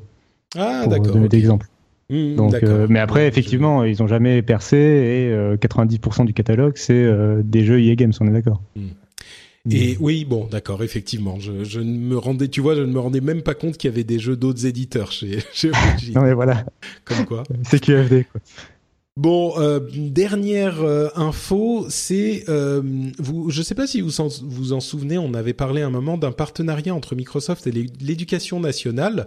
Euh, alors je lis l'article de l'informaticien, ça avait été euh, établi en novembre 2015 euh, et c'était un partenariat assez euh, assez important. Je vais pas rentrer dans les détails, mais le, la chose, le nouveau développement, la nouvelle la nouvelle sur le sujet, c'était c'est que il y a un, un collectif qui voulait remettre en question ce partenariat. C'est le collectif Edunaton. Euh, qui, qui disait que ce partenariat aurait dû euh, donner lieu à un, euh, une ah comment euh, voilà que c'est ça aurait dû être un marché public en ah fait et qu'il n'y a pas eu un appel d'offres. d'appel d'offres exactement. Il n'y a pas eu d'appel d'offres et c'était simplement un partenariat qui a été signé. Mais c'est l'équivalent d'un marché public qui aurait dû donner lieu à une appel d'offres à un appel d'offres. Euh, et comme il n'a pas eu lieu bah évidemment euh, les choses n'ont pas été faites dans les règles. Il faut pour les marchés publics qu'il y ait un appel d'offres. On, on, on, sait bien pourquoi. Donc visiblement effectivement la, la chose va être va être revu euh, et il y aura, enfin va être revu. Euh, ça sera, il y aura un, un, juge qui va décider de la chose. Euh, ça s'est remis en question possiblement. Donc euh, voilà, je sais que ça ça fera plaisir à certains euh, des auditeurs qui se plaignent de l'hégémonie, on parlait d'hégémonie, mais de Microsoft euh, et de Windows, et que c'est selon eux, grâce à ce genre de d'opérations pas très pas très honnêtes, qu'ils réussissent à maintenir cette hégémonie, et que donc il est peut-être de, de, opportun de les remettre en question de temps en temps. Donc voilà. Ce qui est sûr, c'est que ce qui est sûr, c'est que c'est bien qu'il y ait des gens pour vérifier, enfin que, le, justement que le contrat n'ait pas été euh, euh, fait malhonnêtement, et donc euh, je trouve que c'est bien qu'il y ait eu un recours et qu'il sera analysé par la justice, donc on verra. Et, je, sais qu'ils doivent le vérifier très bientôt parce que vu que ce partenariat, cet accord, il devait rentrer en vigueur pour la rentrée en fait des classes. Et si c'est effectué, bah, ce, sera, trop tard. Donc il me semble qu'ils doivent le juger euh, avant la rentrée, euh, avant. Bah, la date qu'on avait, c'était le 8 septembre. Ouais, c'est ça. Euh, parce que voilà, il va falloir euh, juger de la chose avant la rentrée des classes, sinon c'est un peu trop tard. Non, mais, mais moi je pense qu'il y a un vrai débat à avoir justement sur quels outils. c'est compliqué quoi de, de, de, de, savoir quel outil tu donnes à nos enfants pour pour aller sur un, pour, pour utiliser les nouvelles technologies quoi. Enfin c'est en gros c'est est-ce qu'ils doivent utiliser bah, ce qu'ils ont déjà peut-être à la maison qui ou ce qu'ils ont certainement à la maison qui sera Windows ou plutôt quelque chose peut-être c'est peut-être l'occasion justement de leur les ouvrir euh, à du libre quelque chose qu'ils n'auront pas à la maison donc plutôt euh, du Linux ou des logiciels libres type euh, LibreOffice et euh, ou est-ce qu'il faut euh, surtout leur, bien les apprendre à utiliser Windows de la bonne façon parce que c'est ce qu'ils auront en entreprise peut-être plus tard et du coup euh, il faut les former euh, à ce qu'ils vont utiliser dans le cadre de, de, leur futur emploi, etc. Donc ça c'est les façons de voir l'éducation. C'est non, mais c'est exactement la question, et c'est exactement la question qui se pose dans l'éducation, bien sûr, mais dans d'autres domaines. Est-ce qu'il faut, pour schématiser, utiliser Windows parce que euh, c'est ce que les gens utilisent, et du coup, c'est le poisson qui se, le poisson qui se mord la queue? Voilà. voilà, le poisson qui se mord la queue. Euh, donc, est-ce qu'il faut utiliser Windows parce que c'est ce que les gens utilisent, ou alors est-ce qu'il faut euh, essayer d'amorcer l'utilisation d'autres types de logiciels, peut-être de logiciels libres, par exemple, euh, parce que ça serait euh, une meilleure chose pour euh, d'abord, ça apporterait plus de de, de variété, d'options et de diversité euh, dans le marché, et puis ensuite, bah, on connaît tous les avantages qu'ont le, le logiciel libre au risque que, euh, bah, on l'a vu, euh, c'est depuis depuis 15 ou 20 ans que les gens se battent contre Windows, euh, au risque de d'acquérir des compétences qui sont pas totalement adaptées aux réalités du marché. et là encore, c'est le poisson il se mord la queue parce que si on le fait jamais, bah forcément le marché ne va jamais changer. Donc euh, c'est compliqué et je pense qu'il n'y a pas de, de, bonne réponse et c'est pour ça que c'est tellement compliqué. Mais en tout cas, au moins là, euh, si jamais il y a une question de de marché public, sera tranché. ouais, enfin sur ce cas précis quoi. Oui, oui. Euh, et bah écoutez, ça va être tout pour euh, l'épisode d'aujourd'hui. Euh, je vais évidemment proposer à Cassim de nous dire où on peut le retrouver sur Internet, et puis je vous dirai quelques mots euh, encore sur les 10 ans de podcasting et notre soirée dont je vous parlais en début d'émission. Mais avant ça, Cassim, merci d'avoir été avec nous. Où est-ce que les gens peuvent te retrouver? Je suis, moi, je suis toujours très content de participer à, l'émission. Euh, bon, après, je suis triste après coup parce que je réalise que j'aurais pas d'épisode à écouter. c'est un problème. Euh, mais donc sinon, euh, donc on peut me retrouver euh, principalement sur Twitter euh, at notcassim, donc N O T C A 2 S I M. Et donc sur les sites où j'écris, c'est principalement Numérama et Fandroid. Et on peut montrer aussi dans le podcast Lifestyle, ou, qui va bientôt faire sa rentrée d'ailleurs. On a fait, une pause pour l'été, pour prendre des vacances un petit peu. Et on va faire notre rentrée euh, très bientôt. Magnifique, merci Cassim. Pour ma part, c'est Note Patrick sur Twitter et vous pouvez retrouver bien sûr les émissions sur frenchspin.fr. Euh, comme je le disais, il y a le 10 septembre, alors je, je vais me répéter un petit peu, euh, on est au bar Le Corcoran qui est au Sacré-Cœur et certains d'entre vous s'en souviendront parce que c'était là-bas qu'on avait fait la précédente soirée l'année dernière. Euh, c'était pour euh, euh, le, les un an de Patreon, donc c'était l'occasion de se retrouver pour pour ça. Mais cette fois-ci, donc, ça sera plutôt dans l'après-midi avec la suggestion de certains auditeurs qui me disaient si on est en province, c'est plus simple si on le fait dans l'après-midi, comme ça, on peut venir pour la journée. Effectivement, donc ça sera à 15 h le 10 septembre au bar Le Corcoran du Sacré-Cœur. Tous les détails sont sur le site euh, frenchspin.fr. Je le tweeterai, je le mettrai sur Facebook de temps en temps aussi, mais réservez déjà votre après-midi de 15h à 17h, on va dire. Euh, il y aura plein d'auditeurs, il y aura, j'espère, des podcasteurs qui vont venir aussi.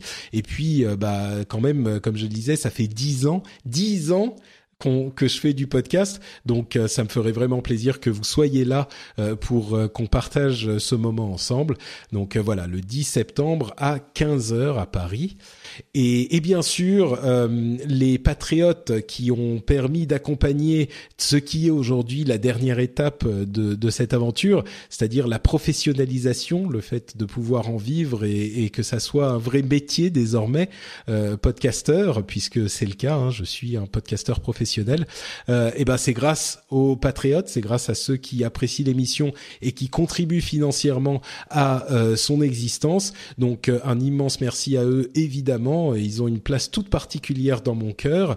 Et, et n'oubliez pas, j'essayerai d'amener les, les petites, les petits badges patriotes pour ceux qui, qui veulent les porter pour la, la, la, la, rencontre du 10. et si vous voulez vous aussi soutenir l'émission, vous le savez, c'est sur patreon.com/slash rdvtech. Le lien est disponible sur le site et dans les notes de l'émission, donc vous pouvez y avoir accès très facilement.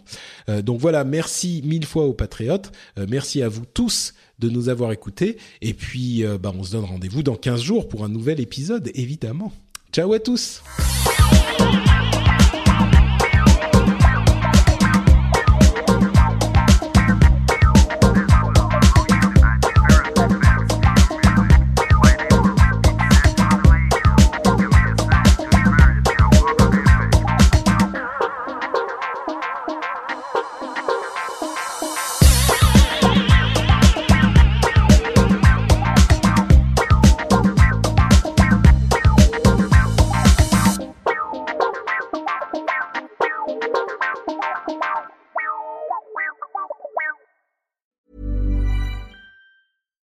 Hi, I'm Daniel, founder of Pretty Litter. Cats and cat owners deserve better than any old-fashioned litter. That's why I teamed up with scientists and veterinarians to create Pretty Litter. Its innovative crystal formula has superior odor control and weighs up to 80% less than clay litter. Pretty Litter even monitors health by changing colors to help detect early signs of potential illness. It's the world's smartest kitty litter. Go to prettylitter.com and use code ACAST for 20% off your first order and a free cat toy. Terms and conditions apply. See site for details. Planning for your next trip? Elevate your travel style with Quince. Quince has all the jet setting essentials you'll want for your next getaway, like European linen, premium luggage options, buttery soft Italian leather bags, and so much more. And is all priced at 50 to 80% less than similar brands. Plus, Quince only works with factories that use safe and ethical manufacturing practices. Pack your bags with high-quality essentials you'll be wearing for vacations to come with Quince. Go to quince.com slash pack for free shipping and 365-day returns.